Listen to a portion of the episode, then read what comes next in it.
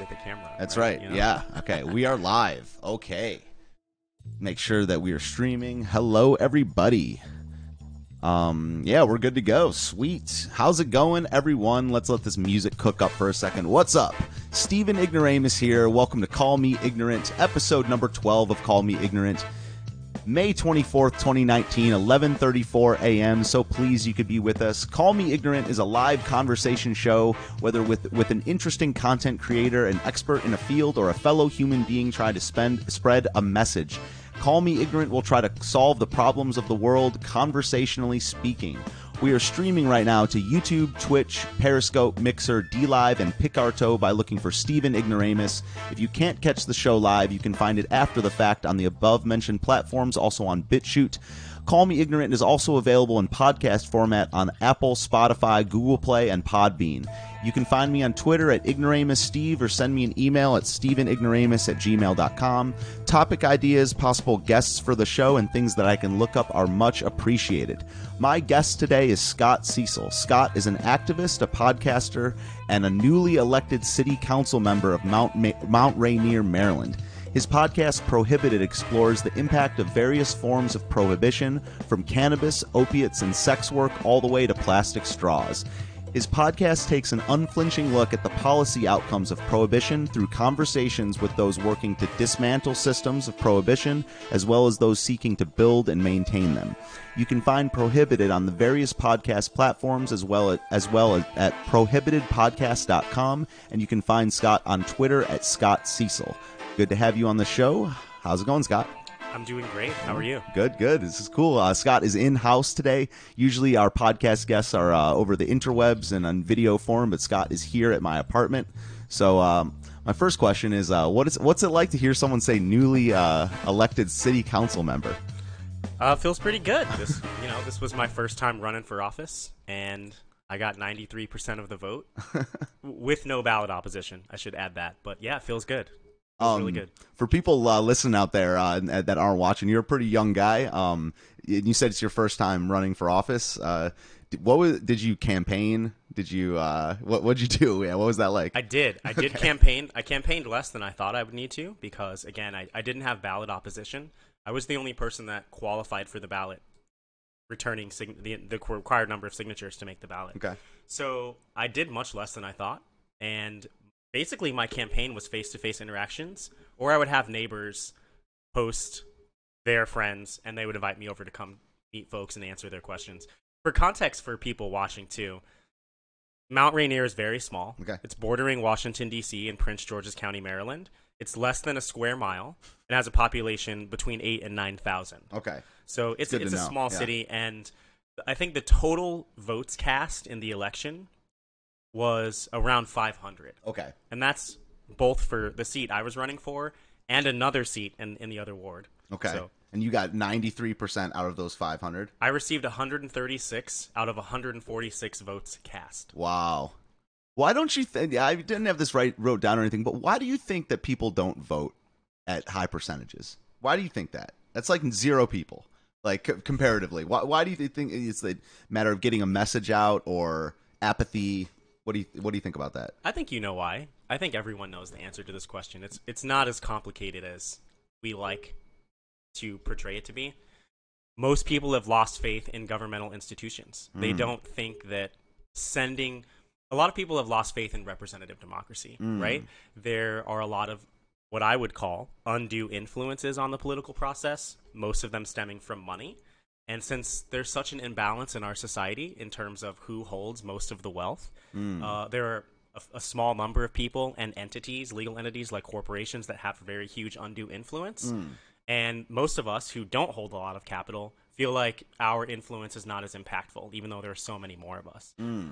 Does that make sense? Yeah, Do you agree definitely. Yeah, yeah. I mean, I yeah, I mean, I've I definitely I definitely agree that there's a lot of uh, you know, undue influence and stuff like that. I, I you know, I, I I've been thinking about that for a lot of years cuz I um probably started getting into politics around the time Citizens United was passed in 2011 and uh kind of started me on the on, on a journey and I you know um I owned my own company, you know, an LLC as a corporation. You know, it's a small one, of course, and I definitely, you know, I, Um, I definitely agree that people have lost faith in democracy, and I you know think a lot about um, you know what democracy even is, whether what a vote even is, and it's it's just I just I can't believe that it's uh even given that that uh you know that the numbers don't that only you know only half the country voted for president not the president matters the most. I i happen to think that local elections matter the like most. like city council people. yeah it's, it's yeah. It, it matters a lot but to see that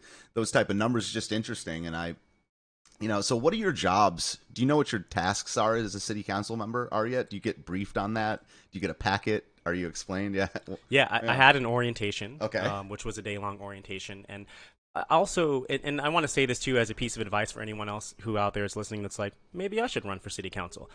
I, I promise you, I'm not. I don't live in the only city or town in the in in the country where someone's running unopposed for a seat. So. What I did is when I moved to Mount Rainier a couple of years ago, I just started showing up to city council meetings as a resident cool right? So I knew, I understood what was going on. I knew what they were talking about. I had a feel for who the, the city council people were. And I knew the issues well. I knew the issues as well as anyone because I was Mm. attending those meetings, right? And uh, Nice. what ended up happening is the incumbent sort of confided in me that she was thinking about not running. You know, she has an eight year old son and just, you know, is very busy. She's an attorney. And she was like, hey, I, I would feel better about not running for this seat if I knew there was someone credible running. And so when I threw my hat in the ring, I was the only person that did. And so my advice there would be just go check out the scene where you live. Who is making decisions? Who are they? How long have they been there? How Mm. many people voted for them? Um, I want to go back to something you were saying before, Sure. though. So I don't, I don't mean to imply that I think people have lost faith in democracy in general. Mm. I think they've lost faith in the state of our democracy, Yes, okay. the state of our political institutions, Mhm. and that's not by accident. Mm. But it doesn't start with fixing. So I think this is this is the thing that I think most of us get wrong. It doesn't start, in my opinion, with trying to fix democratic institutions and hoping that that restores democracy down to all of us and we feel like our voices are being heard and that government's responding to us. Mm. It starts with cultivating a sense of democratic individuality. Why do I say that? If people learn about democracy and believe in its core values and incorporate that into their own lives, that would mean we would have communities of people that have strong sense of democracy. And if we have lots of communities that have a strong sense of democracy, then we'll have a nation and a society that has a strong sense of democracy. So I think it starts from the bottom up, Yeah. not from the top down. Yeah, yeah. And the other thing is, we're tempted to make a move to blame the people that are in office Mm-hmm. for the for the failure that is our political system. And I'm not saying they deserve no blame, but they don't deserve all of it. If you're a member of Congress, so let's say you're a member of Congress and I'm a gas and oil lobbyist, and and you have to take a vote, you know, that's that's something that's environmentally unsustainable or not. All I all I have to do as a lobbyist is come into your office and be like, Senator, if you vote against this bill, we're going to spend X millions of dollars against you in your in your next camp, you know, in your next reelection campaign, and we can do it through a PAC, and nobody's even going to know that it's us. Mm. So, do you really want to throw away your opportunity to do all the things you campaigned on just for this one vote? You can. Do you really want to throw away your chance to follow through for the voters all these other things that you said you wanted to do, right? And so, like, I guess what I'm trying to say is, it with with the money and influence that's in politics, I don't think it's fair for us as citizens to expect for our senators to make always make quote unquote the right decision. Right. Because does that make sense? Of course, Like it's yeah, it's ra- it's rational. It's Yeah. rational for some elected officials to be empty suits on some issues Yeah. because they're trying to get other work done that they care about. You Yeah. can't you can't di- just like we in our own lives have to pick our battles Mm.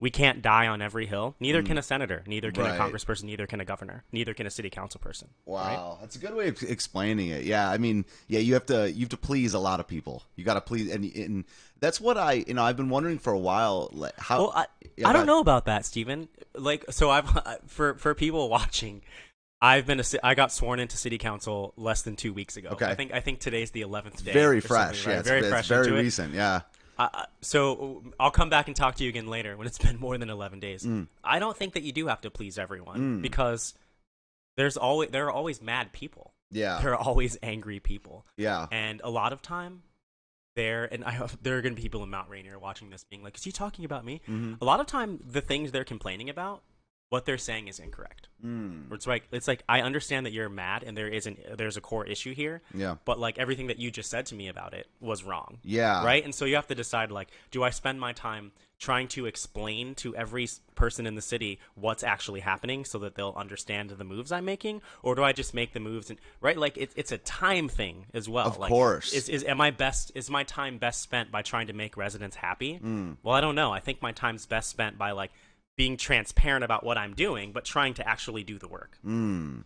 Yeah, I mean, do you think I I like I hope that we live in a world where if people just get the right information and know that it's correct that it'll it'll it'll have positive change and stuff, but it doesn't work that way. I mean, yeah, I wish it did. yeah, so are you more I mean, so what I meant earlier when I said you have to please a lot of people, it's like there's just a lot of competing interests. Like, you know, yeah, and, and you trying to get them. I mean, I just I guess I just um empathize with um like when the more people that are your constituency, the more interests are there and how to balance that as well as your own values. You know, and like you're the one that got elected, but also you're, you're a representative of the of the people. I don't think I could ever do it. Um, maybe one day, 25 years, 30 years from now, it, I could do it. But it just seems like such a big problem. And people, um, when people don't respond to correct information, I'm just like, dude, this is impossible. So I'm here doing a stream on the internet, you know, pretty low pressure.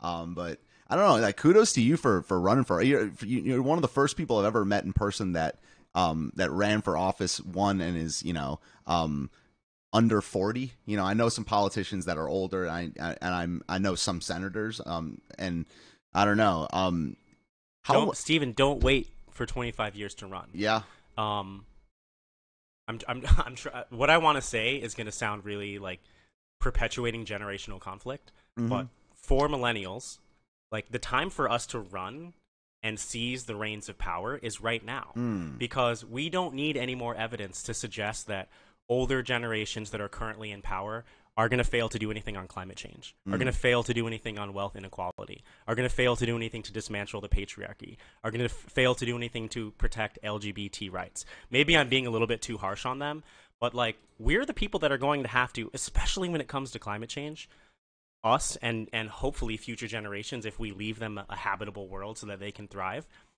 the time to come up with solutions to these problems is right now Mm. we don't have the luxury of waiting right and so I, Mm. again i really think here, here's what compelled me to get into this mindset. I remember having a conversation with someone about this under the influence of various chemical substances. And what i asked my friend was if we live to be old men and and the worst predictions about or even not even the worst many of the predictions about climate change come true what are we going to say when young people ask us why didn't you do anything about this what were you doing that just allowed for you to ignore that this was happening? Mm. and i this was years ago and i still don't have a good answer to that question.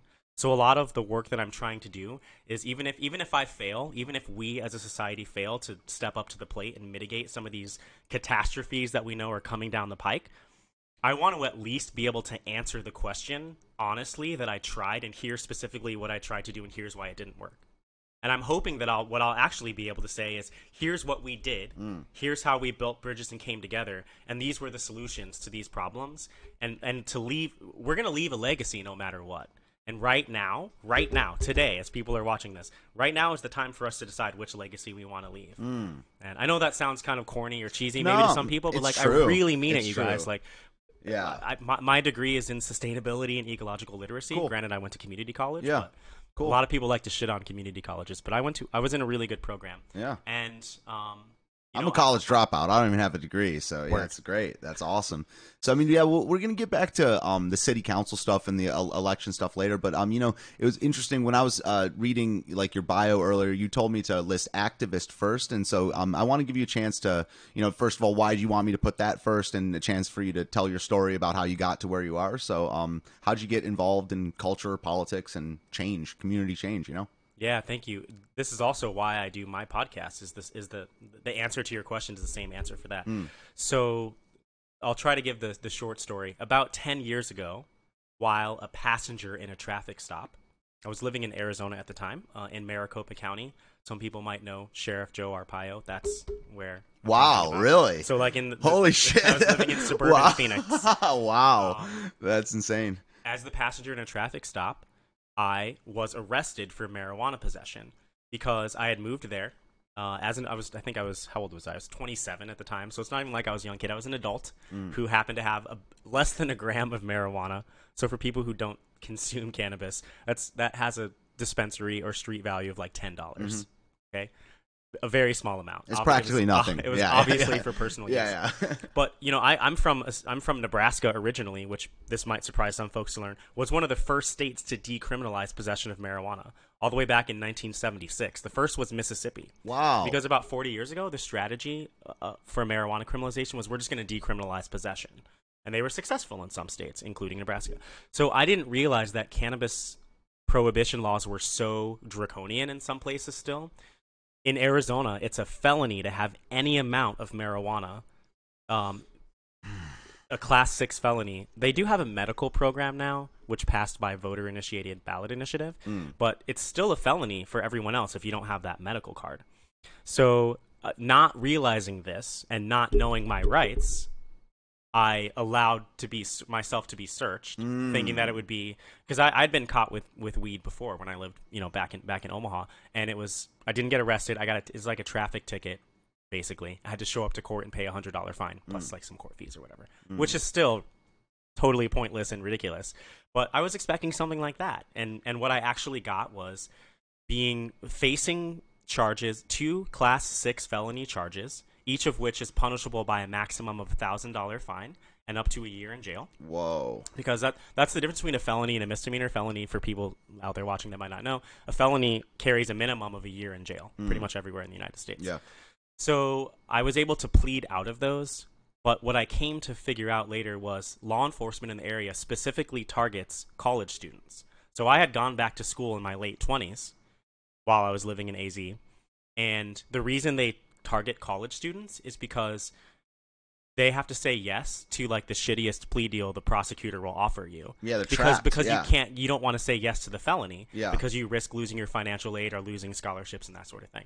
So they give you the shittiest plea deal possible, which is what I got. So I, I pled guilty to like a class three misdemeanor for marijuana par- paraphernalia. Because by the way, I keep mentioning two felonies. The second felony was for having a resinated pipe in my backpack. Also, by the way, that that is that's so threatening to society. I know.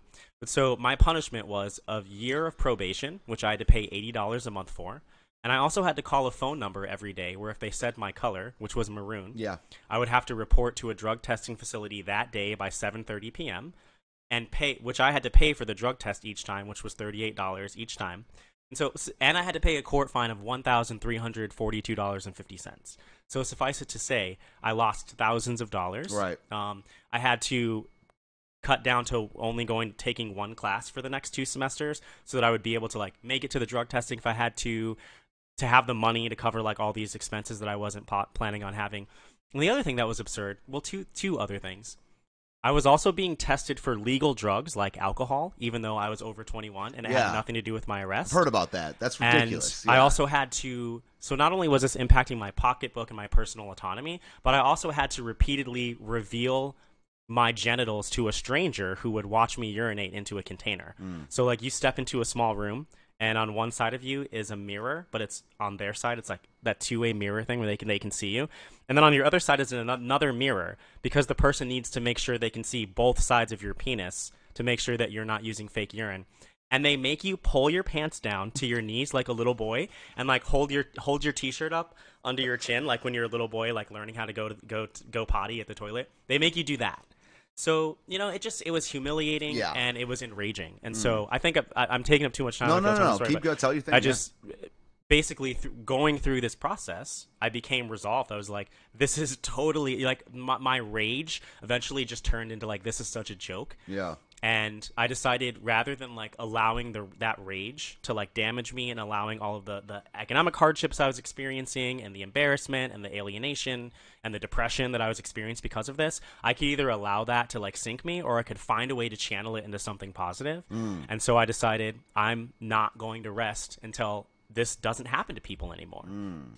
And I got involved with an organization called Students for Sensible Drug Policy, which is the largest grassroots grassroots youth organization in the world working to end the war on drugs and I became a student activist for them. Uh, was very active in the state of Arizona, including at the state legislature and, and, various other places. I worked on a medical cannabis PTSD study for the Multidisciplinary Association for Psychedelic Studies, Mm-hmm. and then in 2014, I moved here to D- to Washington D.C.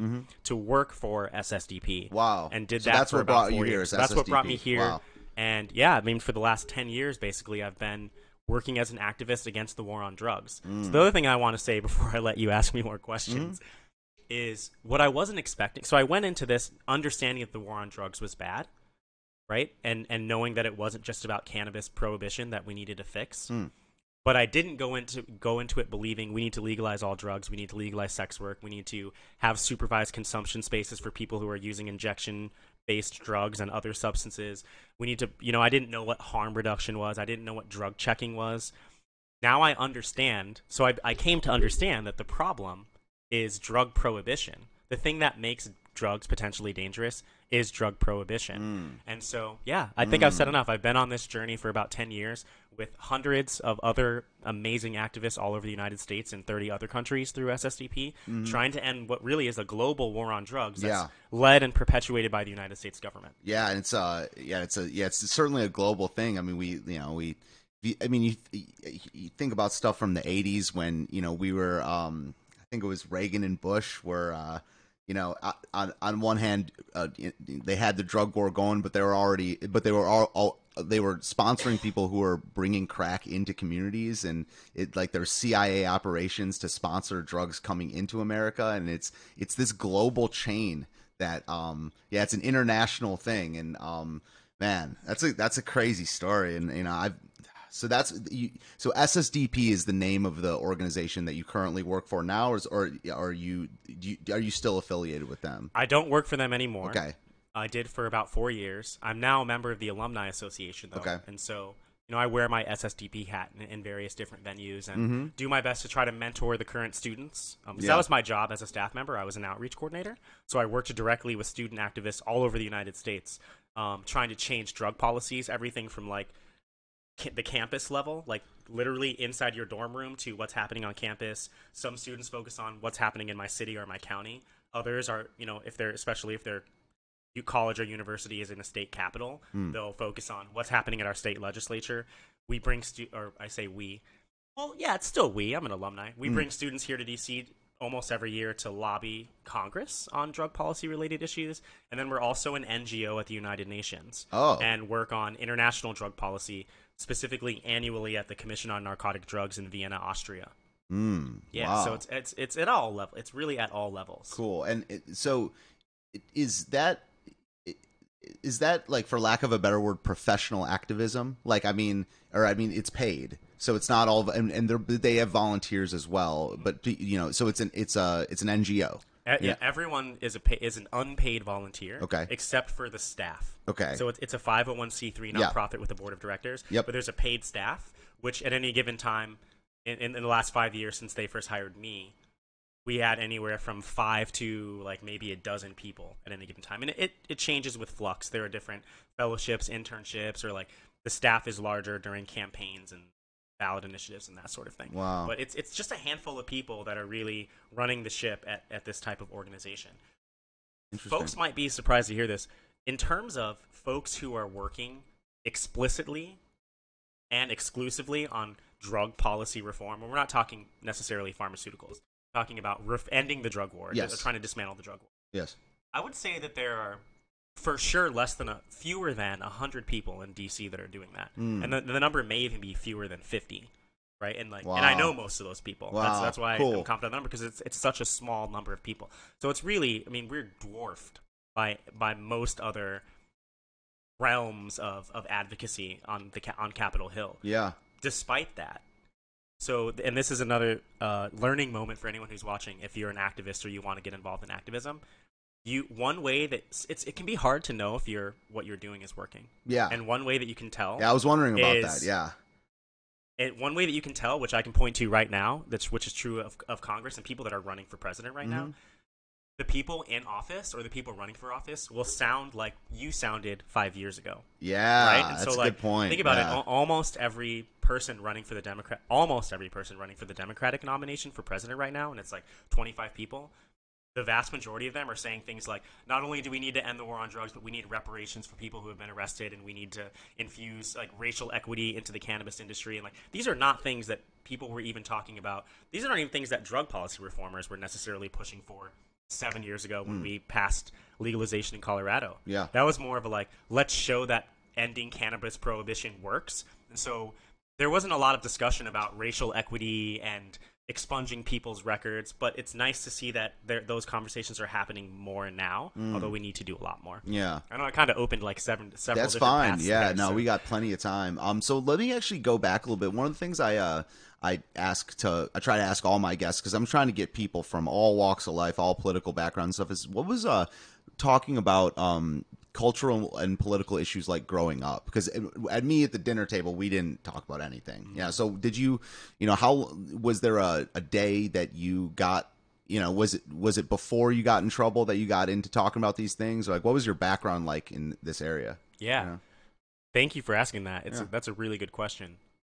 I think I get it from my parents. Okay, Not cool. I think. I know that I get it from my parents Great. to to a certain degree my grandparents. Uh, I was raised by a single mother. My Mhm. dad is formerly incarcerated. He was Oh, okay. federally incarcerated at 17, Wow. charged as an adult. wow And so uh, and that was this was before he and my mother even knew each other. Mm. But you know, he's had a very hard life because of that. Um, he never has made a lot of money because the, the types of jobs you can get as a as a convicted felon are, are not they're not plentiful. We'll Yeah, put it that way, sure. right? But you know, to his credit, he's always carried a job since getting out of prison and has worked really hard and finally just retired last year. He's 67, um, but never has had a lot of money, you know. So, but I didn't really grow up with him around. Okay. Although we're very, very close now. Mhm. Um, I, I li- started living with him when I was like 17, and we were able to forge an amazing relationship. And he's an amazing person and has been through a lot. But I was raised by my mother, who also has been through many trials and tribulations. She was always very opinionated about politics, but is also a very brilliant woman, Mm. and would, would talk about these sorts of things to me and my brothers and sisters. Uh, especially when she was a struggling single mom, working and trying to go back to night school, you know, to be able to make money to, to support and take care of our family.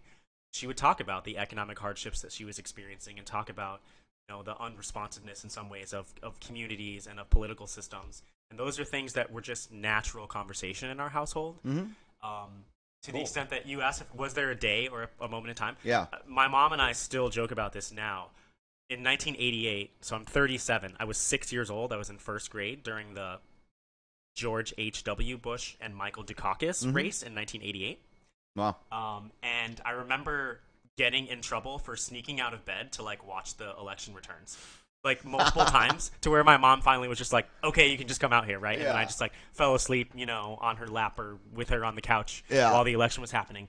And we still joke about it now because she's like, "What six year old, Yeah. you know, like." First of all, cares about this, but like knows the issues. but I mean, like I remember as a six-year-old, as as somebody who's biracial, and I'm not really sure that I thought of myself with that identity marker when I was six. Maybe Right. I did, Yeah. but I remember seeing the Willie Horton ads. For people who are listening that might not know what that is, Yeah. the Bush campaign put this ad out against then Massachusetts Governor Mike Michael Dukakis, saying that like he supports, he wants to let people who uh, murder folks out of prison because there was a man who, like, they they did some kind of program where you could be released for short term to like visit people, Mm-hmm. and someone did that and then committed a murder. Okay. And so they put this really scary, racially charged commercial on TV to basically scare people Mm. into like, hey, if you if you it's it's basically to scare old white people, right? Like if you vote for Mike Dukakis, there's going to be black murderers in your neighborhood trying to kill you, right? Mm. This is not a new trope, but I remember seeing that as a 6-year-old and maybe not really understanding all the context, but being really scared and disturbed by the message that I was seeing. Because I was like, oh, this guy looks like my dad or my brother or my uncles, and and they're not murderers. And you know what I mean? Like even Yeah. as a six year old, I understood to Interesting. some degree what was happening Yeah. there. And so that's kind of the moment where I I realized, hey, like people people are receiving messages. And those messages are either going to be good or bad, or those messages are either going to be true or untrue Right. and I just became fascinated with the world that is. It's basically we call it public relations, Mm. but it's propaganda. Hmm. Interesting. Right, So that's and young, so- man. Six, Yeah. six, seven. Wow. Yeah, I've gotten everything. Yeah, that's yeah. That, I know it's weird. I mean, I get, didn't get into this stuff till 24. I'm 31 right now, so 24, 25, and um, I had a um, uh, a dude in the Navy named uh, Michael Autry on, who's kind of a I don't know. He he probably would be bothered by me saying this, but because he's not a technically a con- Sorry, Michael. yeah, I mean he's he's not like a, a registered constitutional expert, but he has a podcast on the Constitution and, and interpretations of and- of that. And um, I think he got uh, into that at maybe age twenty one. Anything from but yeah, that six, seven, eight. That's young, man. Wow. So you you've been been awake to this stuff for a long time. That's that's good to know. Um, I I hope I'm not just romanticizing my childhood. I want people fine. to think that I was like, you know, some super genius that was like a you- political you philosopher. got a quill out and ink, no, and just, um, yeah. yeah, I think it, it's gonna sound cliche, but it, you know, it really does come from my parents. It's something that my Cool. mom cared about, and so it was. It became one of my values as well, right? Mm, sweet. What other organizations are you affiliated with um, other than S- SSDP right Yeah. now? Yeah. Thanks for asking Yeah. that. I actually co-founded a nonprofit last year called the Rights Restoration Project. Cool. You can find us online as well, or if, if you find me on social media or elsewhere, like Steven told you, uh, I'll, I'll point you in the right direction. But the Rights Restoration Project uh, is a nonprofit organization, and we help people. We provide online digital resources and printed resources for people with criminal records Mm. to either help them seek expungement or record sealing. And then we also help those with criminal records determine their voting eligibility, and if they are ineligible to vote, help them restore their voting rights. So we don't we don't actually do the direct work, but what we do is we provide resources that we send to allied organizations, whether that be like a, their brick and mortar facility, or we send them the you know the digital resources that we have for them to share with their networks Mm.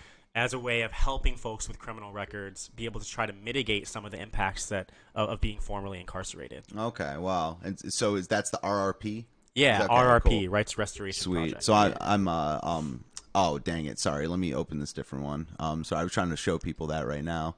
Um. So rights. Oh, let me give you the correct. So we changed the name of the organization. Mhm. If you go to canIexpunge.org, all Okay. one word, that's the current. That's the website domain.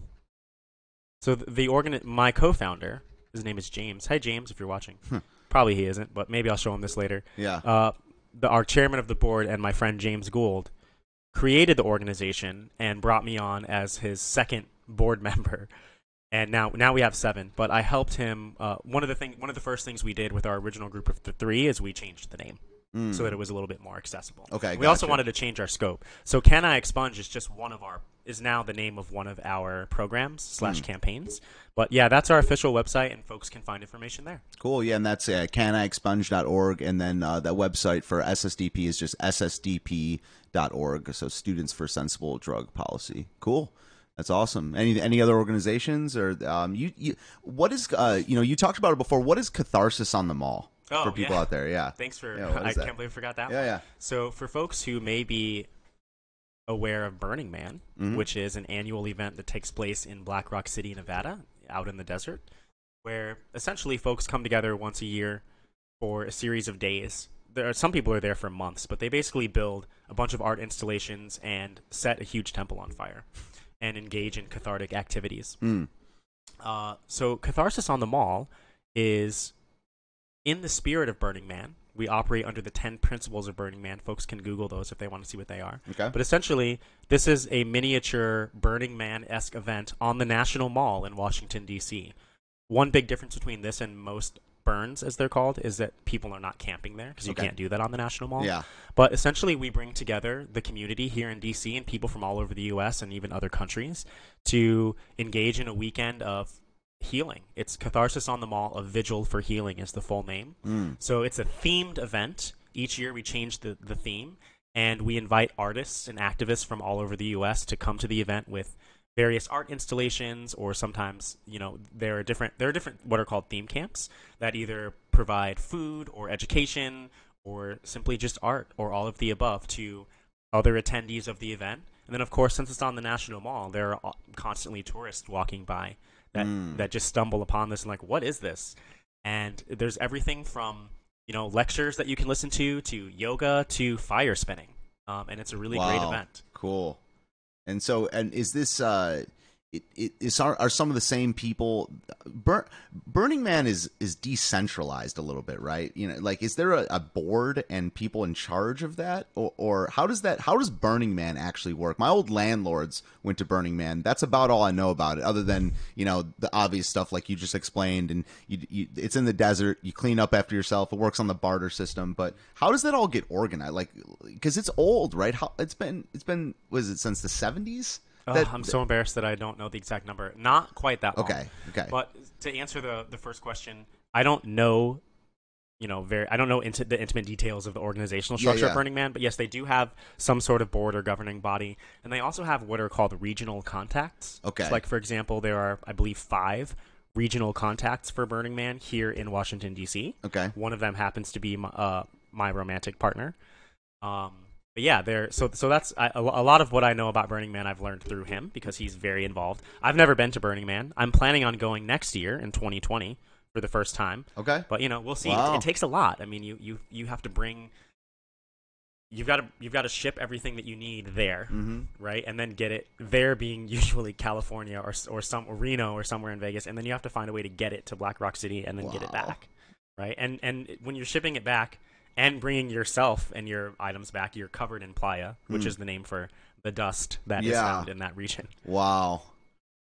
that's intense. Yeah. So you're going to that. Wow, that's insane. Yeah, definitely want to. Um, you know, definitely. You know, you're welcome on the show anytime. But if we don't meet again uh, this year, want to get you back on. Tell me about Burning Man, whatever your other. Totally. And if you want to do an, a Burning Man episode, there are, there are people who know so much more about it that I can just connect you with. Cool. All right. Sweet. That's awesome. So you mentioned, um, you know, we, uh, me and you, I, I, on the, um, the interview show, I, I, I don't. I tend to not want to get into my opinions too much. Um, I, I like to make it about the the guest and stuff like that. But we, we, me, you and I definitely share a common goal of wanting to end the drug war. Um, that's been a thing that's been on my mind for a long time. But what what other goals of yours do you see um, as an activist and advocate? Like, what are yeah, what are your long term goals? If you could flick a switch and have something be done today, other than uh, ending the drug war, what do you see as your goals? Oh man, I'm I'm tempted to answer this question two different ways. Mhm. So maybe I'll do both. Mhm. I'll, I'll answer Please. the question first in terms of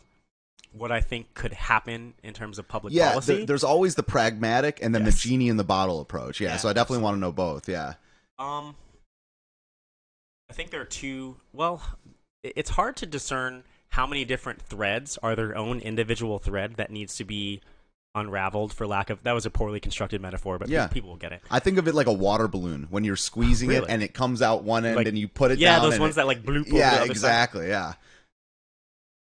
this is going to sound so cliche and like new age wishy-washy Mm-hmm. but the- a lot of the issues that we see as being intractable are interconnected Okay. right so one of the things i've learned as as an activist against ending drug prohibition for the last decade or so i've learned some of the connections to how it connects to lgbt rights or racial injustice or economic injustice or housing injustice or whatever it might be so the broad strokes answer to your question is I see my I see myself as someone who is not a, lone agent trying to dismantle all these things. I would like to be a part of building communities of people that are determined to dismantle various forms of injustice. Mm. So for me personally, I think economic injustice is a big one.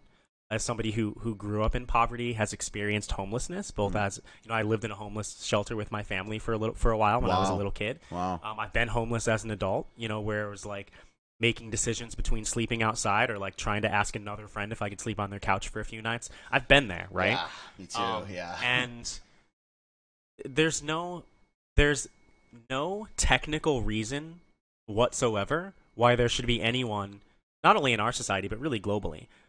There's no technical reason whatsoever why anyone should be without food and housing. Right? Like the number of resources that are produced and the number of resources that are available are enough for us to have a, a, a basic standard of living for everyone. So then it bears the question what are the forces that prevent that from happening? And those are each of those issue areas that I mentioned before. It's racial injustice, housing injustice, in, uh, you know, injustice for people in the LGBT community, particularly trans people, particularly trans people of color, and discrimination against women. I mean, there are there are institutionalized forms of discrimination that are built that are baked into the cake of our how could they not be i mean our society was formed several hundred years ago where even the most well-meaning person had a set of values that we would see mostly as archaic now and one only hopes by the way that several hundred years from now things will have still been improving Mm. and folks will look back and be like man people in the early 20th century really had no idea what was going on and Right. in many ways we don't Yeah. i feel like i'm not really answering your question No, that's fine. Yeah, you know, you're, it- you're doing fine. dismantling forms of injustice is, is what I see my role as. Okay. But I but I would never be so presumptuous as to claim that I can do it alone. Yeah, Right. So a lot of time when and you know, I- again, I'm only 11 days in, but as I was running for this city council seat, and and since I've been in office, if if someone asks me, well, what are you going to do? What are you going to do to attract more businesses to Mount Rainier? And I just am honest with them. I'm like, I'm not. You know, like I- because why is my answer I'm not? Because I can't do it alone. Mm. But what I can do is like be a leader in the process of building a community that can attract businesses, right? And so I, I would I, I hope maybe it's naive and maybe I'll I'll never hold office again after this four year term is up because of the strategy I'm taking. It's but four years, My strategy is like I just want to be honest with people and be like, hey, I hear you. What you're identifying is a problem, but I can't fix it for you. What Yeah. I can do though is like try to exercise restraint but also good policy making and then try to be the catalyst or a catalyst for building democratic community and democratic individuality like I talked about earlier. Mm. Okay, so yeah, so so eliminating various forms of injustice, ending the drug war. I mean, not that that's a city council member's like you can no, no city council member can end the drug war. I mean, that's I mean that's a federal that's basically a federal policy. Who who declared war on drugs? Was it Nixon? The modern drug war was declared by Richard Nixon, Yeah. but there are different there are many different Nixon. forms of ramping it up. Yeah. Right? So the the the way we ended up in a situation of mass incarceration that we're in now Yeah. really started around 1980. Okay. Around the time Ronald Reagan, I guess Re- Okay. Reagan took office in January of 1981. Yep. So the, in the 80s, we saw the building of more draconian laws. And then again in the 90s, under the Clinton administration, there was a second wave of punitive measures because the Democrats were trying to, many centrist Democrats, like Bill Clinton, and like, um, here's my chance to attack one of the presidential candidates, Joe Biden mm-hmm. specifically, was a big part in helping to you know, pass mandatory minimum sentences, for example, Yeah. and, and pushing for a lot of the, a lot of, actually, let me, let me circle back to SSDP really quick, mm-hmm. just because Sure. any of those folks who are watching are going to be like, why aren't you talking about SSDP more? Yeah, it's cool how these things are all kind of connected. Yeah, it's This- history, policy, culture. Yeah, it's cool. Yeah. This is, I hope this is a good example, Yeah. an interesting example for listeners. In 1998, which is one of the few times in modern American history where a sitting president, especially in their second term, gain, their party gained seats in Congress. Okay. And the reason that happened was largely because the president was being impeached at that time, Mm-hmm. and but he was very popular, and so most people saw the Republicans, you know, uh, them being determined to impeach him, they saw that as being a waste of time. They wanted them to focus on working with the president, and getting things done. So the president was unusually popular. His his party gained seats in the Congress, and one of the first things they did after they gained seats in Congress in 1998 was they changed the Higher Education Act to say that if you had been convicted of a drug crime, you were not eligible for financial aid. Mm-hmm. And that's actually why one of the main reasons why SSDP started 20, 21 years ago, because Okay. it was college students who were getting busted and being like, now I can't go to school because I don't have financial aid. They started to organize online. And then fast forward to 20 years later, you have this organization that's working on the global level trying to mm. dismantle the drug war. But, you know, it was in that case, that's an example of like, that was Democrats that crafted and passed that law, not Republicans. Mm. And, it, you know, it's a, it's a problem that because because Democrats saw it as being politically advantageous to not appear to be weak on crime because they were getting clobbered by Republicans on that for decades, right? Since the 70s. Yeah. It wasn't just that Nixon was he wasn't really running against drugs because drugs are bad. He was doing something that people on the right have done all throughout modern American politics, which is to use fear to motivate a certain segment of the population to vote for them. Mm. And I don't even want to say I feel like I'm all over the map with this answer, but I also want to say like it's not only a modern phenomenon. Yeah. That thread, so everything from Trump wanting to saying that we're going to build a wall Mm-hmm. using xenophobia against, you know, people from from Central America and elsewhere. That thread can be traced through everything that we were just talking about all the way back to before the founding of the country. because one of the ways that wealthy, mostly cis white male landowners were able to take power in the 1600s, the 1700s, was they had most of the wealth. They owned most of the stolen land that we had taken from indigenous people. And the way they maintained their elevated position was making sure that poorer whites felt elevated above everyone else. Right? So it's it's segmenting the population by creating a hierarchy. So in our culture, in our society, starting from colonial times all the way to now, that hierarchy is built on racial hierarchy.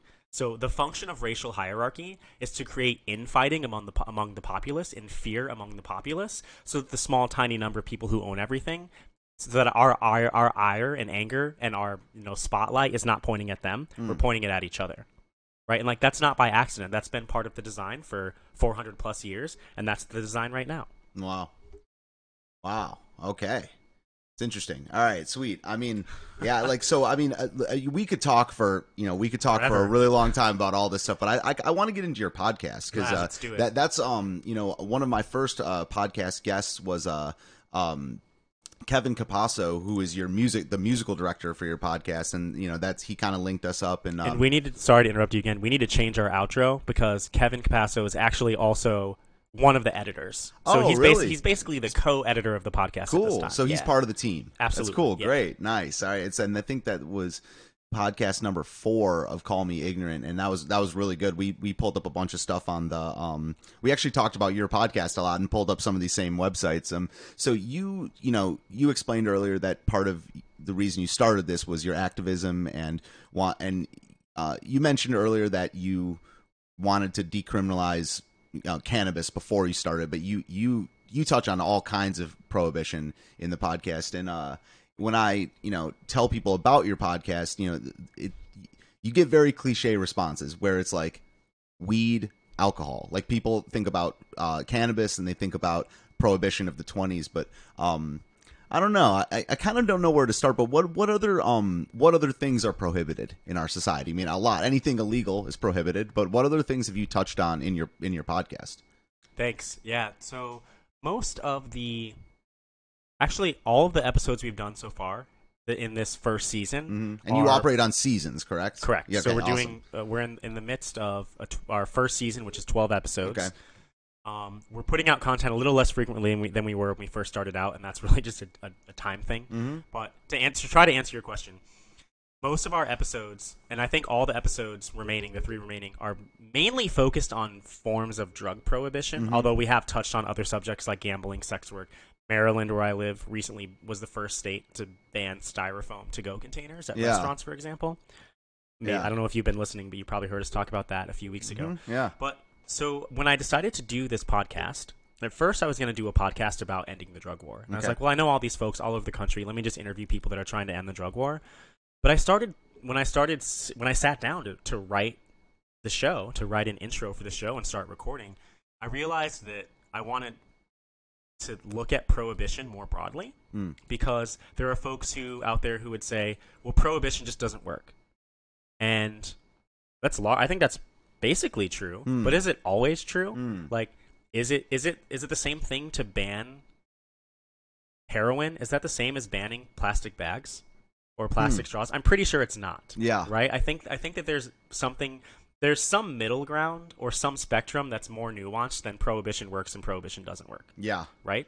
So, the, the, what I'm hoping the body of work of this show is, of this podcast is, is we present listeners with different perspectives on various forms of prohibition, so that as we move forward, when we're having public policy con- conversations about prohibition, that we're doing so in a way that's more nuanced than it does work or it doesn't work. Yeah. Because banning plastic straws and banning opiates and banning military style weapons, those I think are different conversations. Mm. And I think most people think they're different conversations.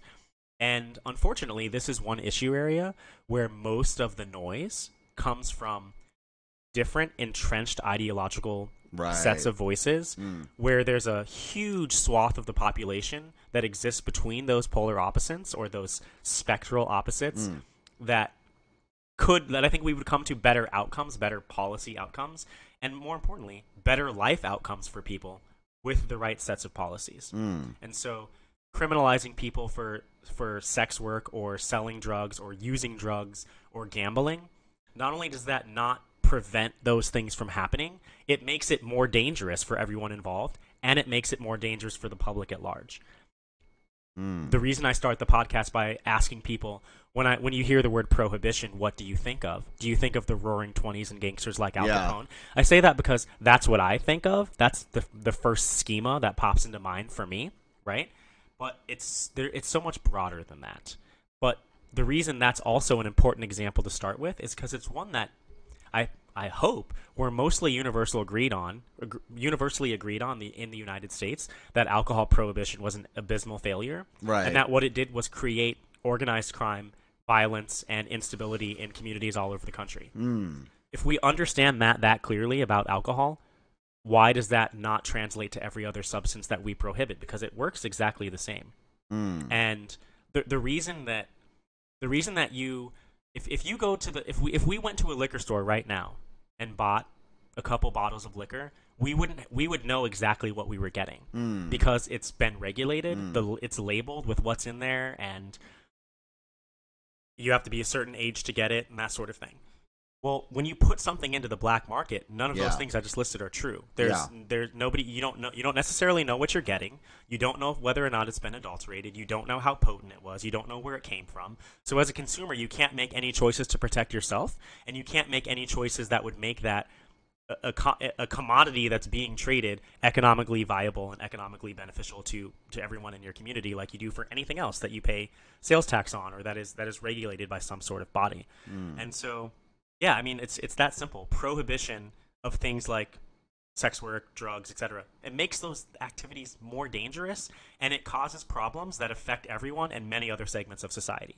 Now, is that true for plastic bags or plastic straws? I don't think so. I think that that, Yeah. that has an, an impact on the factories and the, the huge corporations that make billions of plastic bags. Yeah. And it, might even, it may even be trillions, who knows, Yeah. of plastic bags and plastic We'll straws every year. Yeah. um, yeah, those those things are different. Yeah, it, it's it's it's funny. I mean, I you know I in my- my opinion, I I just don't uh, think that at the end of the day, I don't think that it's government's right to tell people what they can put in our our body, and that it seems like a pretty um pretty slam dunk case for maybe not maybe not slam dunk, but not that complicated. But the plastic bag and creation of things for like storage out of which product that's that's pretty complicated is whether that just the whole conversation of what's in it whether like um you know people litter that sucks.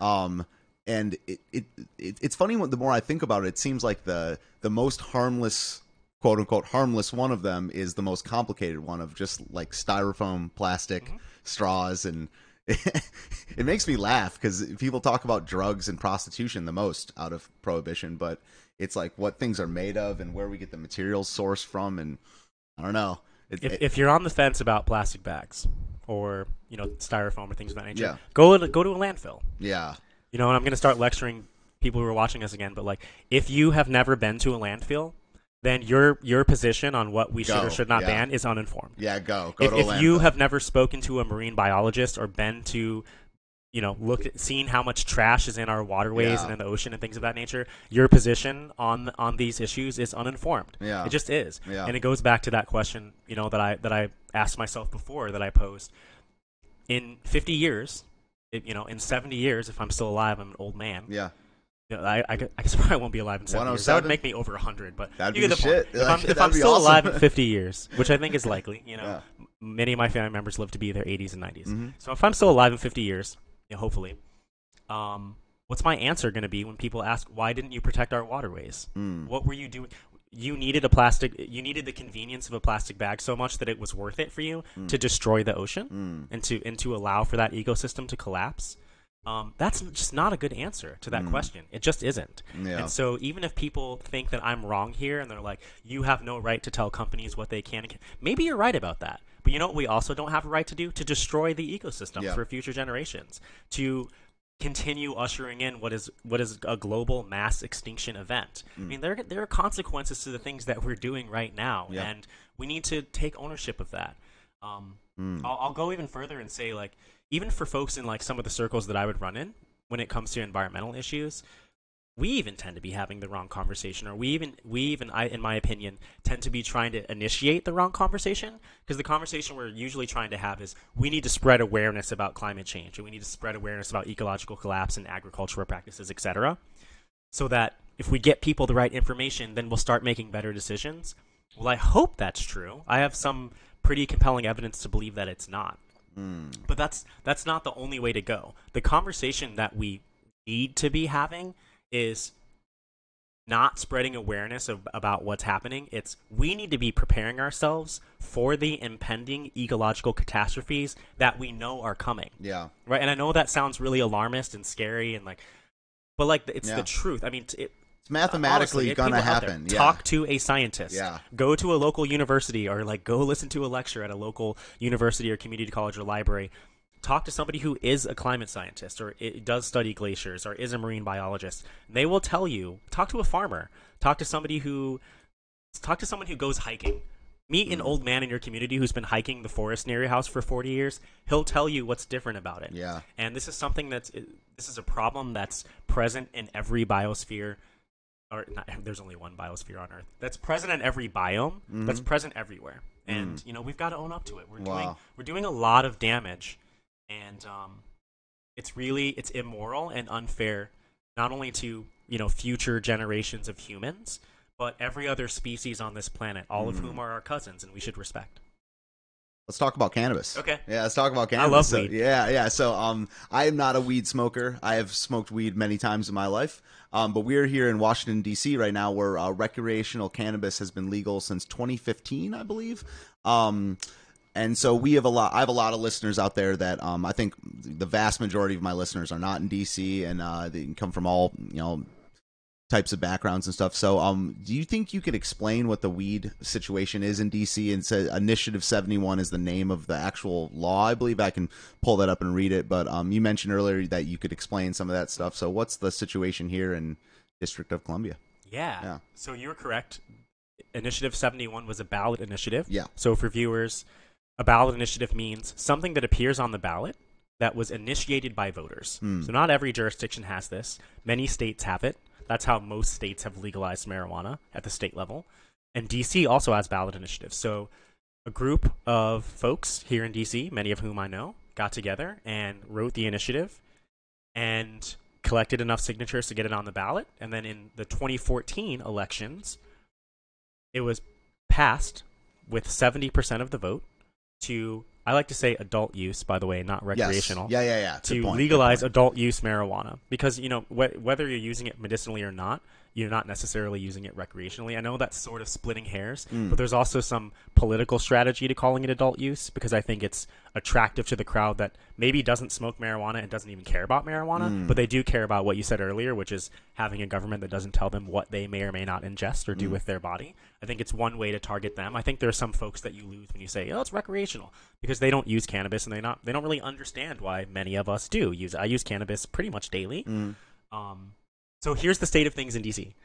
Cannabis is legal in the District of Columbia for possession up to, I believe, two ounces. It's also legal to cultivate marijuana in your home. As many as six plants can be flowering. Okay. You can have more than, I believe, you can have six flowering plants and up to six plants that are still in the vegetative state Okay. for people out there that know what I'm talking about. Yep. Basically, you can have clones. Mhm. Um, however, there is no system of tax and regulate here, so there are no legal cannabis businesses. So there are no dispensaries like there are in Colorado, Washington, or Massachusetts, for yeah. example.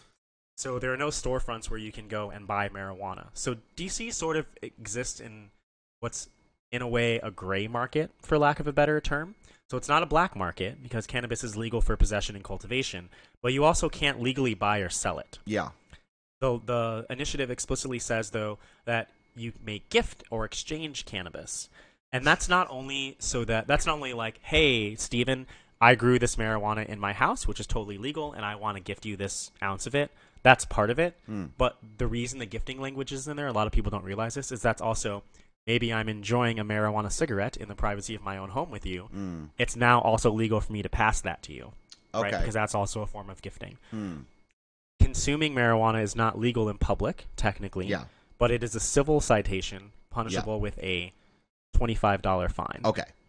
So you're it's not legal to go outside and smoke it in public, but it's decriminalized enough that you'll get a ticket and you won't have to go to court. You're not gonna You don't have to go. You won't get arrested. Okay. You won't have to go to jail. okay. Um, But if you don't pay the ticket, you, one day that could be that could end in you having to go to court. or- certainly yeah. will cause some legal problems for Yeah. you. Which you know, I'm embarrassed to say I've never explored that Yeah. part of it. What happens if you just ignore the twenty five dollar ticket? I'm not really sure. That's a good Mm. question. Okay. And so so you can gift it and I've heard, you know, uh you know, so I just looked this up and anyone who's lif- listening in DC the the um the head shop Capital Hemp was one of the um contributors to the old Proposition 19 that would have legalized it in in 2010 and I didn't know about that that Capitol Hemp was a part of that. Um I love Capitol Hemp. They're Mhm. very supportive of the advocacy community here Yeah. in DC and all over the country. And they actually, I hope they don't mind me saying this on, you know, on live with you, but they actually recently gave a very generous donation to my nonprofit, the Rights Restoration Project. Really? And I, I just happened to meet one of the owners of Capitol Hemp at the National Cannabis Festival here in DC last month on 420. Okay. And we, you know, RRP, we were an exhibitor there, and we're just talking about our work. And um, he, you know, later looked us up online and gave a very generous gift. So Okay. thank you to Capitol Hemp Cool. for supporting advocacy. And you know I, we have a I- some you know international listeners and people that are out west and stuff and i get a lot of questions about just what the setup is, uh, is of dc and uh, north of us and kind of around us to the north and to the east is maryland and to the um to the south and to the west is virginia and it's um We're kind of surrounded on three sides by Maryland, Right, And then the fourth side by the Potomac River. And if you cross that river, you're in Virginia. okay gotcha yeah, and it- sorry, I just I love geography. No, that's great. Yeah, for people, people ask me about that all the time because, uh, yeah, people don't know. You know, you get all kinds of questions about is DC part of Maryland, and everyone knows it's not a state. But so in in Virginia, it's illegal. Mm-hmm. Um, and same in Maryland, but isn't it? It's illegal, but it's decriminalized Yeah. for possession. I believe uh, I believe you can have up to one ounce of flowers, Okay. of cannabis flowers in Maryland. Gotcha. Okay.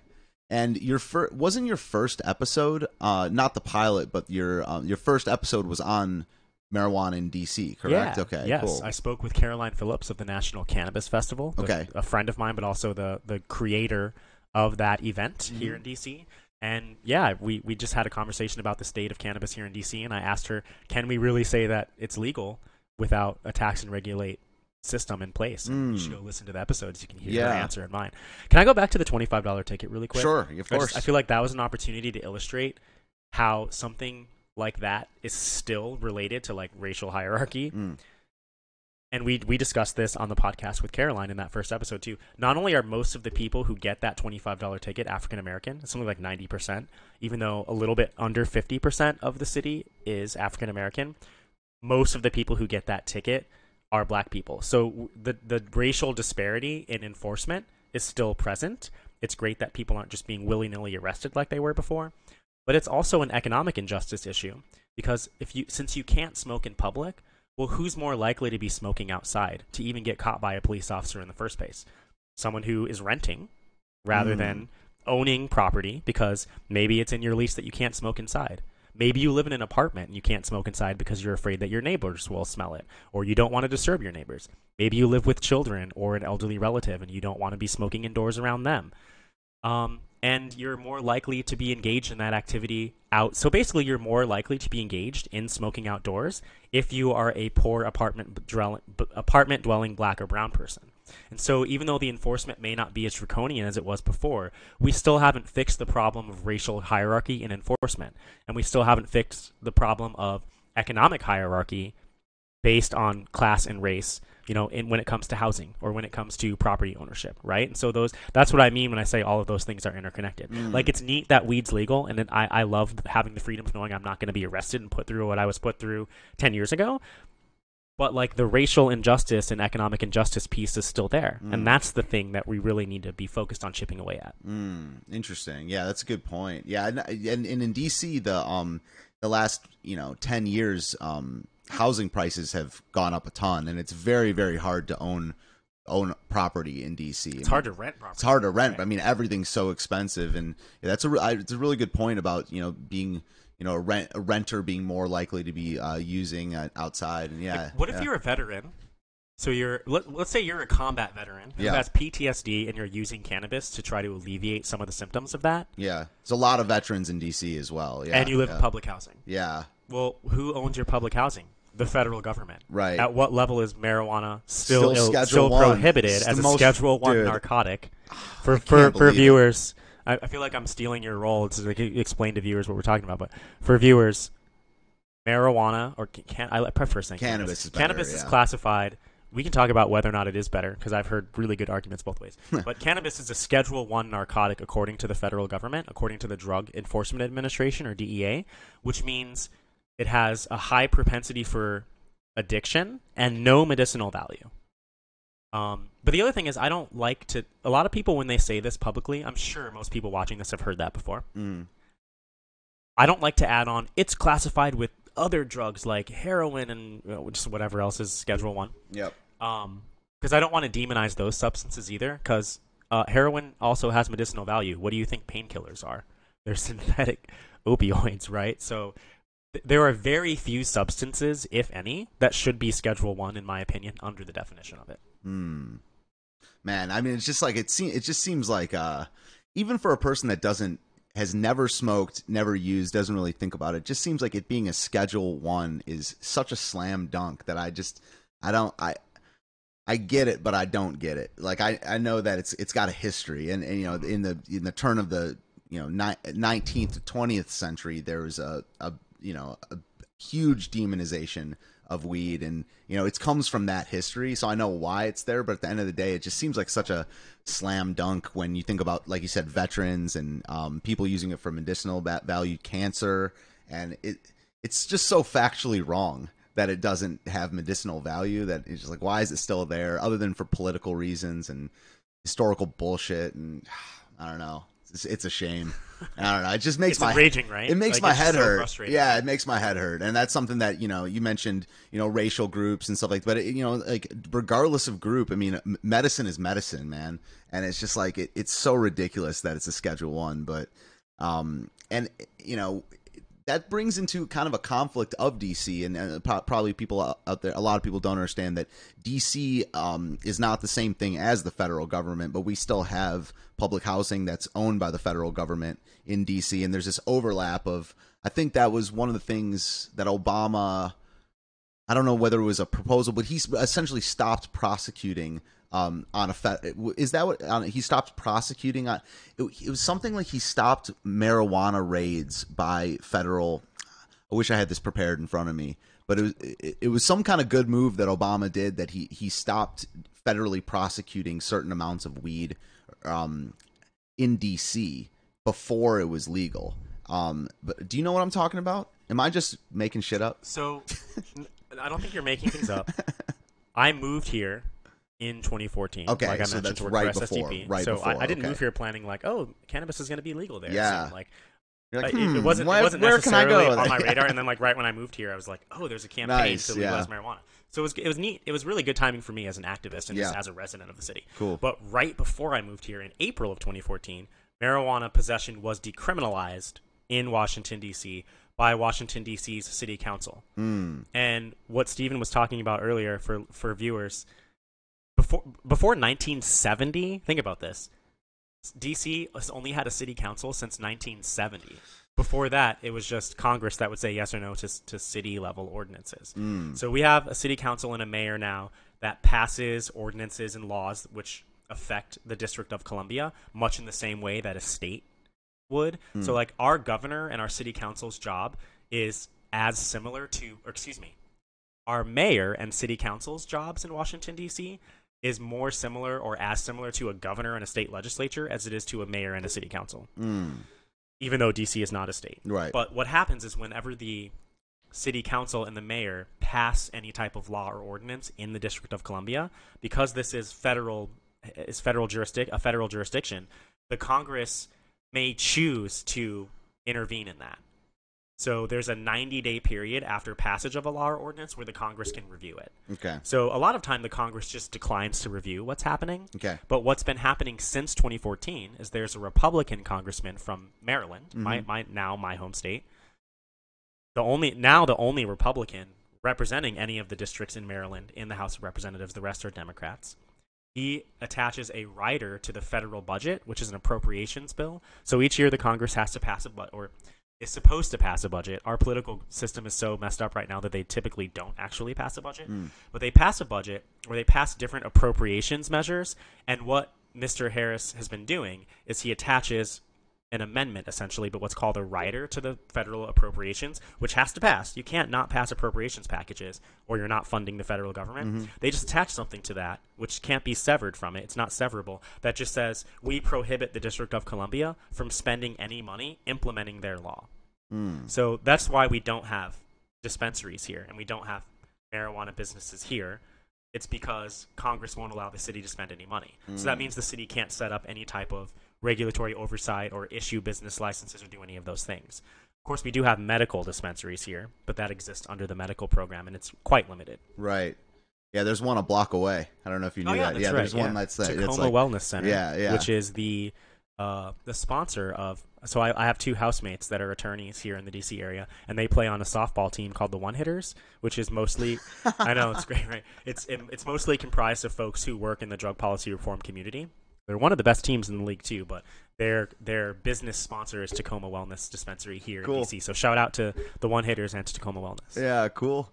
Um, so you mentioned uh, DC Cannabis Festival that was on 420, and you had a um an episode of your podcast where you kind of did quick interviews. Yeah. With, uh, why don't you talk about that? Like, how was that? I like that episode. That was cool. Yeah, it was Yeah. Re- it was a really fun format. I basically just walked around all day with my Zoom recorder and two mics, Mhm. and I would just either walk up to folks that I recognize, or I would just approach different vendors there, or I would just approach people in the crowd and be like, "Hey, do you want to be on the? Do you want to be on a podcast?" Mm-hmm. And I would essentially just ask each person, "Who are you, and what brought you to the, fe- the festival today?" Kind of Yeah. leave it a little bit open ended for them. Mm. And yeah, I hope folks will go back and listen to that one. It's it's a little bit it's a much different, not a little bit. It's a much different format. Typically, our episodes are just a one-on-one interview. Right. But this was a more of a rapid fire, thirty second to ninety second rapid fire interviews of people just answering those two questions of who they are and why they're at the festival, and Cool. you get a very eclectic range of responses. It was pretty fun to put together. I we actually I actually had about sixty of those interviews, Whoa. and we had to cut about a third of them because it was kind of windy, and Yeah. so the sound quality wasn't Okay. great. But yeah, Cool. Where was it? it's at RFK Stadium here in Washington D.C. it's not inside the stadium, Yeah. but it's uh it's near there uh, where the the festival's been for the last 4 years. The fifth one is coming up next April. Okay. So it's always like the third Saturday in April. Mhm. And I think this was the first yeah, this was the first year that it actually landed on 420, which was pretty cool. Yeah, nice. Wow, that's yeah. So anyone should definitely check out Prohibited podcast. I mean, there's some uh the you know, it's really informative. The people you get to talk to. Um, I don't know. I you did an episode on psilocybin. Um, and when is uh ep- when is season two going to come out? You mentioned this before Mm-hmm. when we were on air, but yeah, when is that happening? Yeah, so we're planning on doing two seasons per calendar year at this point. Okay. So we've got several more episodes coming, season one, and once we get to episode twelve, we'll go quiet for a few months, uh, and I'll be sure to announce, you know, some more concrete dates on the show for for folks out there that want to check it out. But if you haven't listened, uh, we've put out I think nine episodes so far. So like Stephen said earlier, please go check out prohibitedpodcast.com Cool. and you can listen to any of the episodes we've already done. Also, uh, please consider becoming a Patreon supporter. Um, we don't make any money off the podcast. We make a couple hundred bucks a month, and that pays for our web hosting and Mhm. equipment. And then the rest of the money we just sink back into the podcast. So Cool. to try to grow the audience. So we're doing this um, out of a labor of love, and I, Yeah. hope, I hope folks like it. Cool, man. I mean, so yeah, the, we're uh, you know we're not going to wrap up right now because I have one more subject to talk about, and Yeah. actually, it's the the one that's the most interesting to me um, is uh, so it says I'm up on the website right now for people to see, and for people just listening, it says uh, the Dread Pirate Roberts life in a prison uh, for a website, and you know one of the things I don't know, I guess you you know injustice like you talked about earlier is you know it's runs rampant in the world we live in. And uh, one of the things that i have followed closely over the last 10 years is uh, whistleblowers you know uh, chelsea manning uh, edward snowden you know, julian assange. And i don't know um, it, I don't, I don't, you know, obviously the Dread Pirate, Pirate, Roberts case isn't like a whistleblower, but it's it's so, someone vastly misunderstood, you know, because you know even before I listened to your episode, um, I still thought that the Dread Pirate Roberts was one person, and that's one thing that was explained on your program that it kind of wasn't. I mean, so why don't you, um, you know, uh, you know, I, this I want this to be a standalone a thing, an episode that can stand alone on its own. Yeah. And so, why don't you explain what you know, Pirate Bay, Dread Pirate Roberts, uh, Ross Ulbricht, that whole Free Ross situation for people that don't know about it. Absolutely. Yeah. I also want to plug another podcast, which is is now has been wrapped up. But I actually first learned about this story from This Week in Drugs, which full disclosure, I know the people who produced that podcast. The co-host is my housemate, Okay. right? But one of the reasons I, I did it went a different direction because I didn't want to remake their podcast, mm. right? Which, but I, I this was my favorite podcast for a long time, and I was so sad that it was off the air that I was like, well, I want to I want to sort of follow in its footsteps because everyone who made this podcast are also alumni of SSDP, mm. right? Like. Not only is this organization part of my activist identity, but it's, it's become, you know, my, my family, my Your friends, my friends, yeah, my yeah, family, community, people yeah. that I literally, li- you know, share a home with. Yeah. But so okay, Dread Pirate Roberts. So I first heard about this story on season one of This Week in Drugs. I think it's the seventh episode called "Where the Silk Road Ends," Hmm. and they also Oh, I'm sorry about that. I said the Pirate Bay earlier. Did I say Oh, that? yeah, you did. I'm sorry about that. that. Pirate Bay is a is a BitTorrent website where you can download movies and shit. So the Silk Road was the, The name Silk of it. Road. I lumped like Pirate Robertson with Pirate Bay. Yeah, so Silk Road. I'm sorry about that. Continue. yeah yeah no thank you I didn't even catch that Yeah, yeah. so they they called their episode "Where the Silk Road Ends," Okay. which I think was a great episode. But they they interviewed Lynn Ulbricht, mm-hmm. Raw, who is Raw. We haven't said who these people are. Yeah. So I'll, I'll get to that in a second. Sorry, be patient with us, folks. Yeah, yeah. So, um, but I listened to that episode and I learned the story of Ross Ulbricht, who I don't know how old he is now, but he's in his late 20s. Mm-hmm. He has now been in prison for about five or six years, and he was convicted of some charges related to the creation of the Silk Road website.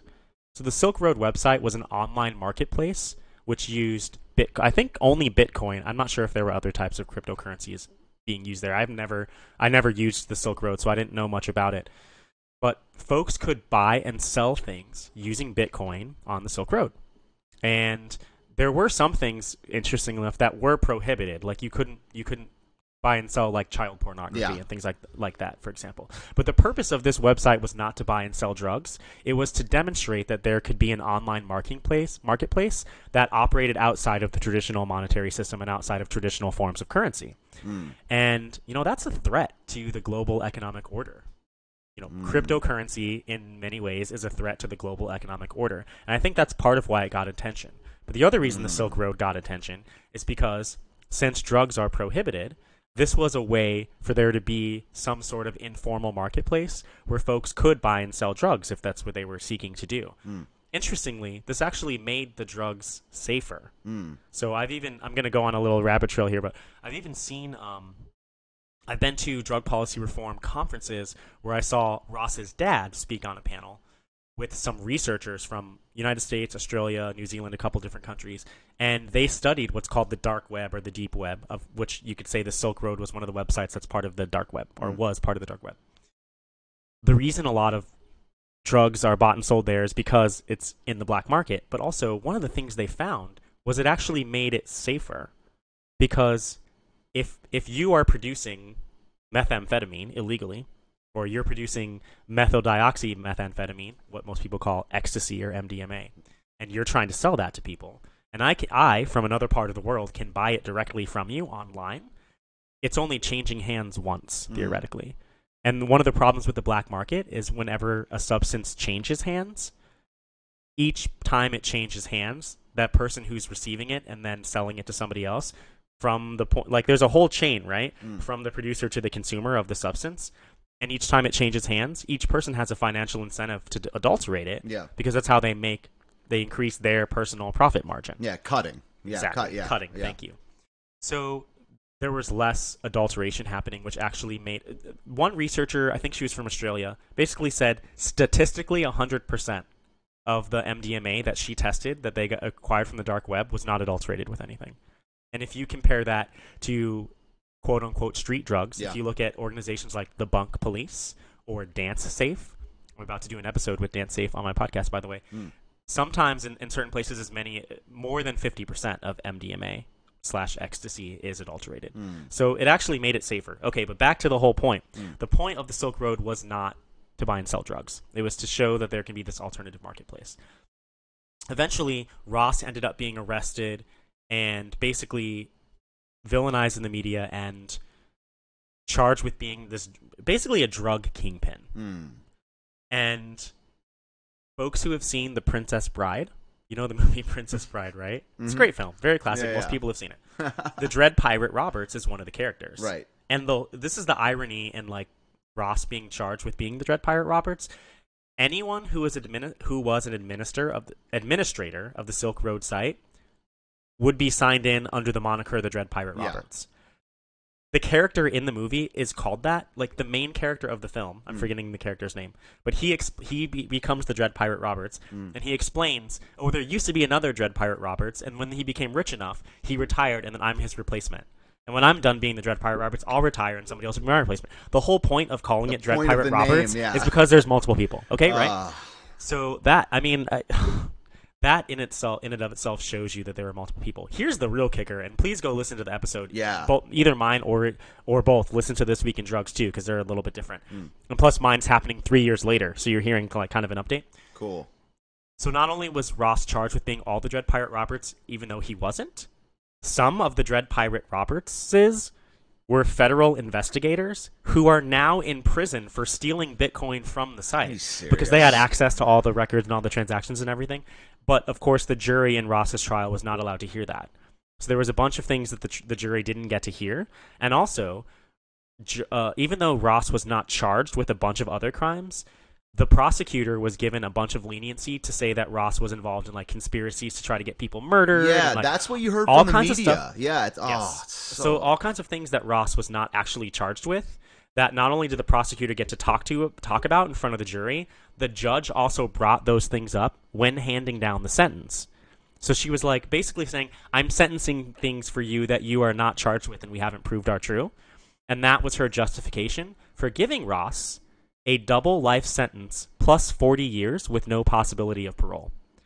So, uh, you know, I can't think of a more draconian sentence Oh. for any type of charge. it's a hit job. Exactly. It's a hit job. Yeah, dude.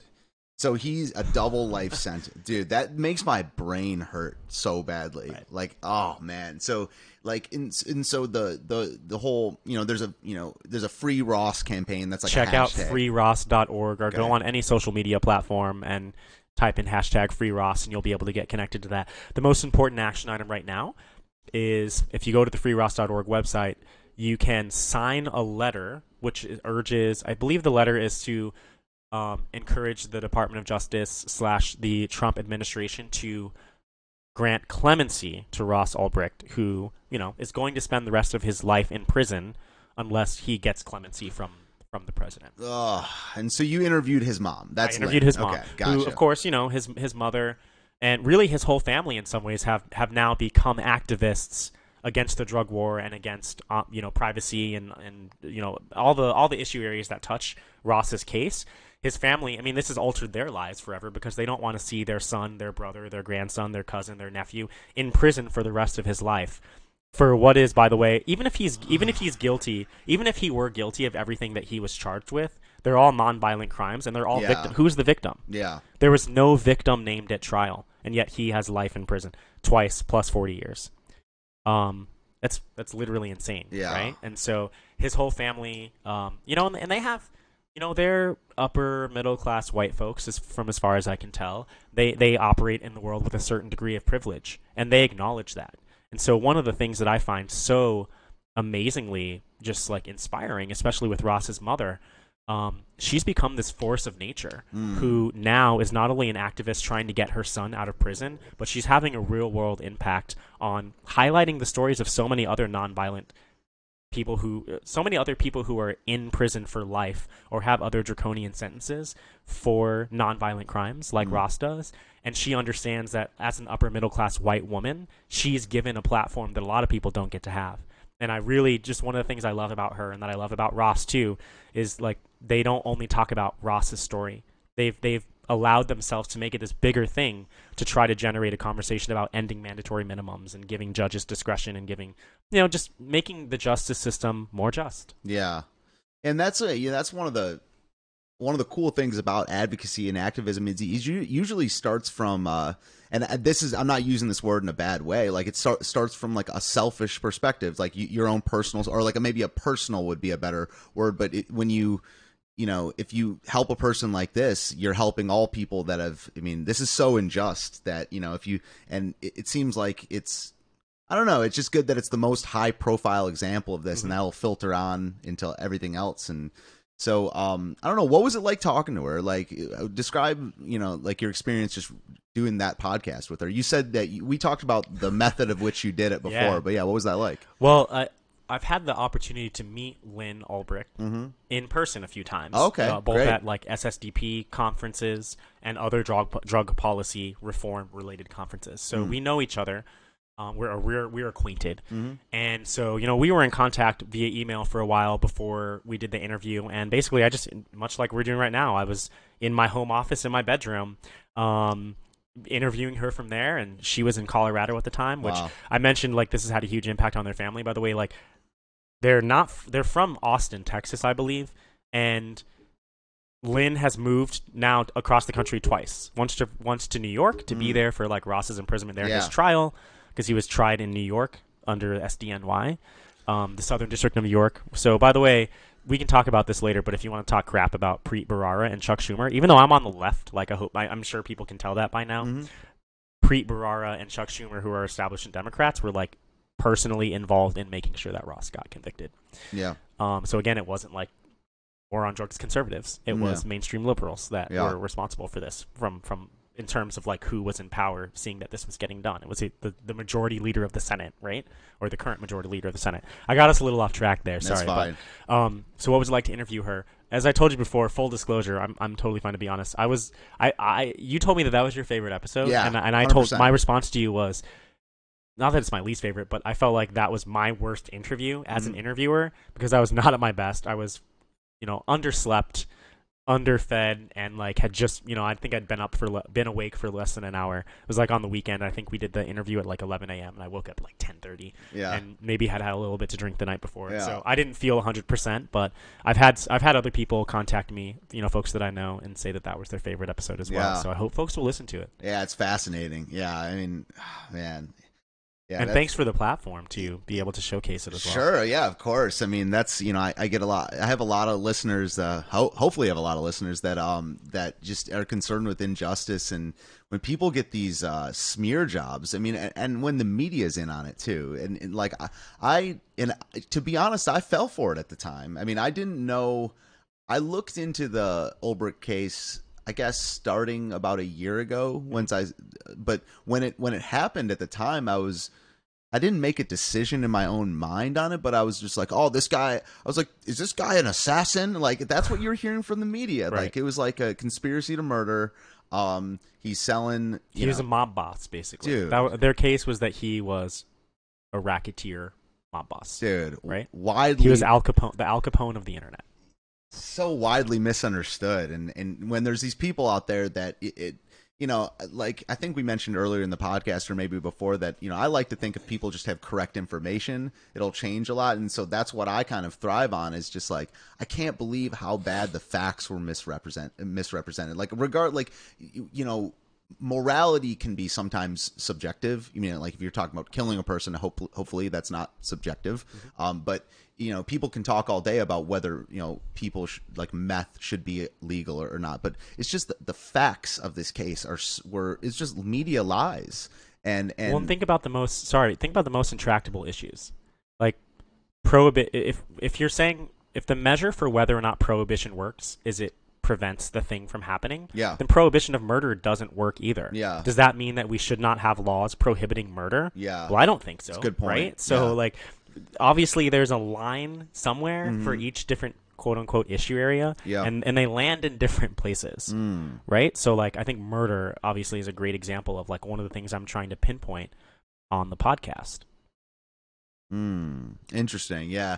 So I mean, I- like, I, like I don't know. uh, People might like the other episodes more or not, but I think everyone out there should listen to that just to get a handle on this one case. Um, because you know, I know if you walked up to, I mean, a lot of people that are older probably have never even heard of this case, and which is a problem in itself. But Mm-hmm. And if people- they have heard about it, they've seen the news stories about how this internet drug king got arrested and tried to kill people. Yeah, man, that's insane. So that's uh, everyone should check that out. And I didn't know about the this week in drugs episode. I'll definitely go and check that out. And that's cool that uh, there was a three year gap. And can you um, I, you might have said it earlier, but when was the actual um, when did he actually get arrested? What year was that? Uh, I don't remember off the top of my head, but I think it was around 2012, 2012. 2012, 2013. At the time of my interview with Lynn, which would have been in early 2019, I believe at that point she said Ross had been in prison for six years, or it had been six years since his arrest, right? Like because he because his trial lasted for some number of months. So you know he was in jail the whole time during you know before leading up to and during the trial before his sentencing. This makes my brain hurt so bad. You know, because they, I, I believe the reason is they characterized him as a flight risk. Is that he was Dude. going to try to flee the country. yeah, Which, by the way, I, I, I, I have no idea whether he would have tried to flee the Yeah. country or not. But I personally, in my personal opinion, that would have been a rational decision. Hmm. Yeah, Wouldn't have been legal, but it would have been rational Yeah, I mean, yeah, based given- on the sentence that he was given. So double life. Wow. Yeah. I mean, I I I signed the peti- petition. I invite everyone else out to do that. Seems like kind of a, a slam dunk. And And Yeah. please share it. Also, yeah, tell Like, people. Yeah. I know every time someone shares something on social media, they're like, "Hey, go sign this thing," but you have to share it. Please share it. Like even it, it takes X number of seconds, and anyway, I, don't, I, guess I'm, I'm assuming I don't have to convince your audience to go do this, but like seriously, guys, guys and gals, and and non-gender conforming people, if you're listening to my voice right now, and if you're seeing my face, please go sign this petition and share it. Yeah. I just want you to think about what it must. I can't even imagine what it's like for him And the family. knowing that like and they had to believing that he's yeah. never going to get out of prison Dude. that he's going to send what if, what if he lives to be 90 years old Unreal. I- is he really going to spend 75 you know 65 75 years in prison for this website so like if if you would want people if if you were in his position you would want people to go sign the petition so i've said enough please go Yeah. do it right now stop what you're- you can even stop listening to me if you want to Yeah. right now and navigate away from this and go do it Yeah, wow. So I don't know. So I think we're gonna wrap up pretty soon, and that's an amazing story. But I've, I've just one more question for Please. you. So what what have you you know you kind of touched on this earlier, but what have you learned the most making your podcast? I mean, you said you had some information before. You've kind of come a long way on that. Mm. So yeah, what have you learned the most? What has been the toughest part about it? And uh, we touched on seasons earlier. I, you know, everyone should check out second season whenever that comes out. But yeah, what have you learned the most, and what has been the toughest part of the podcast? Yeah. Wow. Great question. I mean, I've only been at it since I think November of Mhm. 2018. Okay. So what, seven months? Yeah, yeah. Here's what I maybe didn't realize going into it Mm. right away was that being the host of a podcast, I was like, oh, I'm now also a producer. I'm a writer. I'm an editor. Yeah. And I'm a marketer. Right. Yeah. And so unless you have a team of people, which I do, right? Mhm. We have one person who designed and built our website and does a lot of our digital assets and we have we've got two you know two guys that do all of the editing and then in kevin's case also provides the music for the Mm. it's all original music kcap beats on twitter by Yeah, the way if that's you want right. to check out kevin Yeah. um, but yeah i mean i do have a team of people but you know even just with my with our with our little show that gets x hundreds of numbers of downloads each week um I, I we could have 20 people working on this Mm. you know if we were if we want if we were year round we just put out a show every week we could easily have 10 20 people working on it i Mm. think so Okay. Gotcha. And what about yeah? What and so oh so what what did i learn yeah? What'd you um, learn? that it's a lot about work. the content. Yeah, yeah. That's a lot of work. And but like, so you, you I guess I mean, I want you to expound on like, like how what your views on prohibition, how they've changed. Oh. You know, that kind of thing. yeah i mean full disclosure i'm not sure that they have Okay. I, I, I but but i'm not you know i don't have a an entrenched position on each thing Yeah. right There's Like- different things that are prohibited. Yeah, exactly sure. um maybe some of the most salient ones right now uh it goes back to the point i was making before like for people who think prohibition works to me works means it's preventing the activity that you're trying to prohibit it yeah. so like right now we're seeing a legislative effort in states to restrict abortion rights or Mhm. to restrict abortion access even if even if you have strongly held beliefs that women should not be allowed to that that if you have if you believe that abortion should be illegal, then that means that you think the government has the right to compel a woman to carry a pregnancy and you know to term and then give birth. Right? That's the implication of that form of prohibition. So even if you're doing it for strongly held beliefs, not only is that weird that you think the government has the power to do that, but prohibiting the uh, prohibiting abortions doesn't prevent them from happening. So just like with drugs or sex work, when you prohibit it, you're making everyone less safe because women will still seek abortions and they'll have to do so in a black market or in a way that's unsafe for them.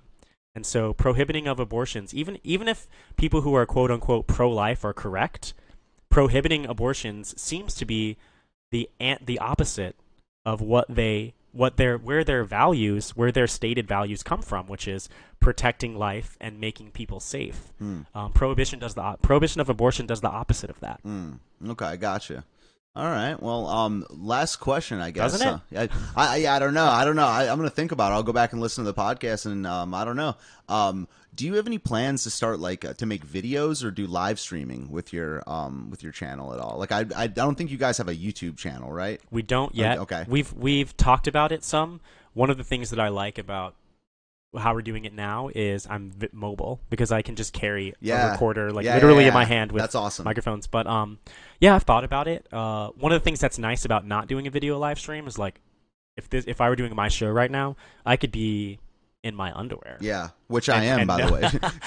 I am too, but I have other clothes on Yeah. over that. But you know, like I, I don't. I could be unshowered and just at my house doing my thing, doing an interview if I wanted to be. Mhm. Whereas if when I, if I'm video, I can't do that. Cool. But my one of my teammate, my team members, uh, is is really pushing us starting to do some more Instagram live stuff, okay. and maybe even some Facebook live. Yeah, yeah. So watch for that. Sweet. All right. That's awesome. So we're all out of time. Why don't you uh, just, uh, you know, all your information or as much as we talked about is in the show description. Why don't you plug your podcast and your Twitter like that one more time and we'll we'll sign off, okay? Yeah, absolutely. So the best way to find not only my podcast, but also some of the organizations we talked about, like Students for Sensible Drug Policy and my nonprofit, the Rights Restoration Project.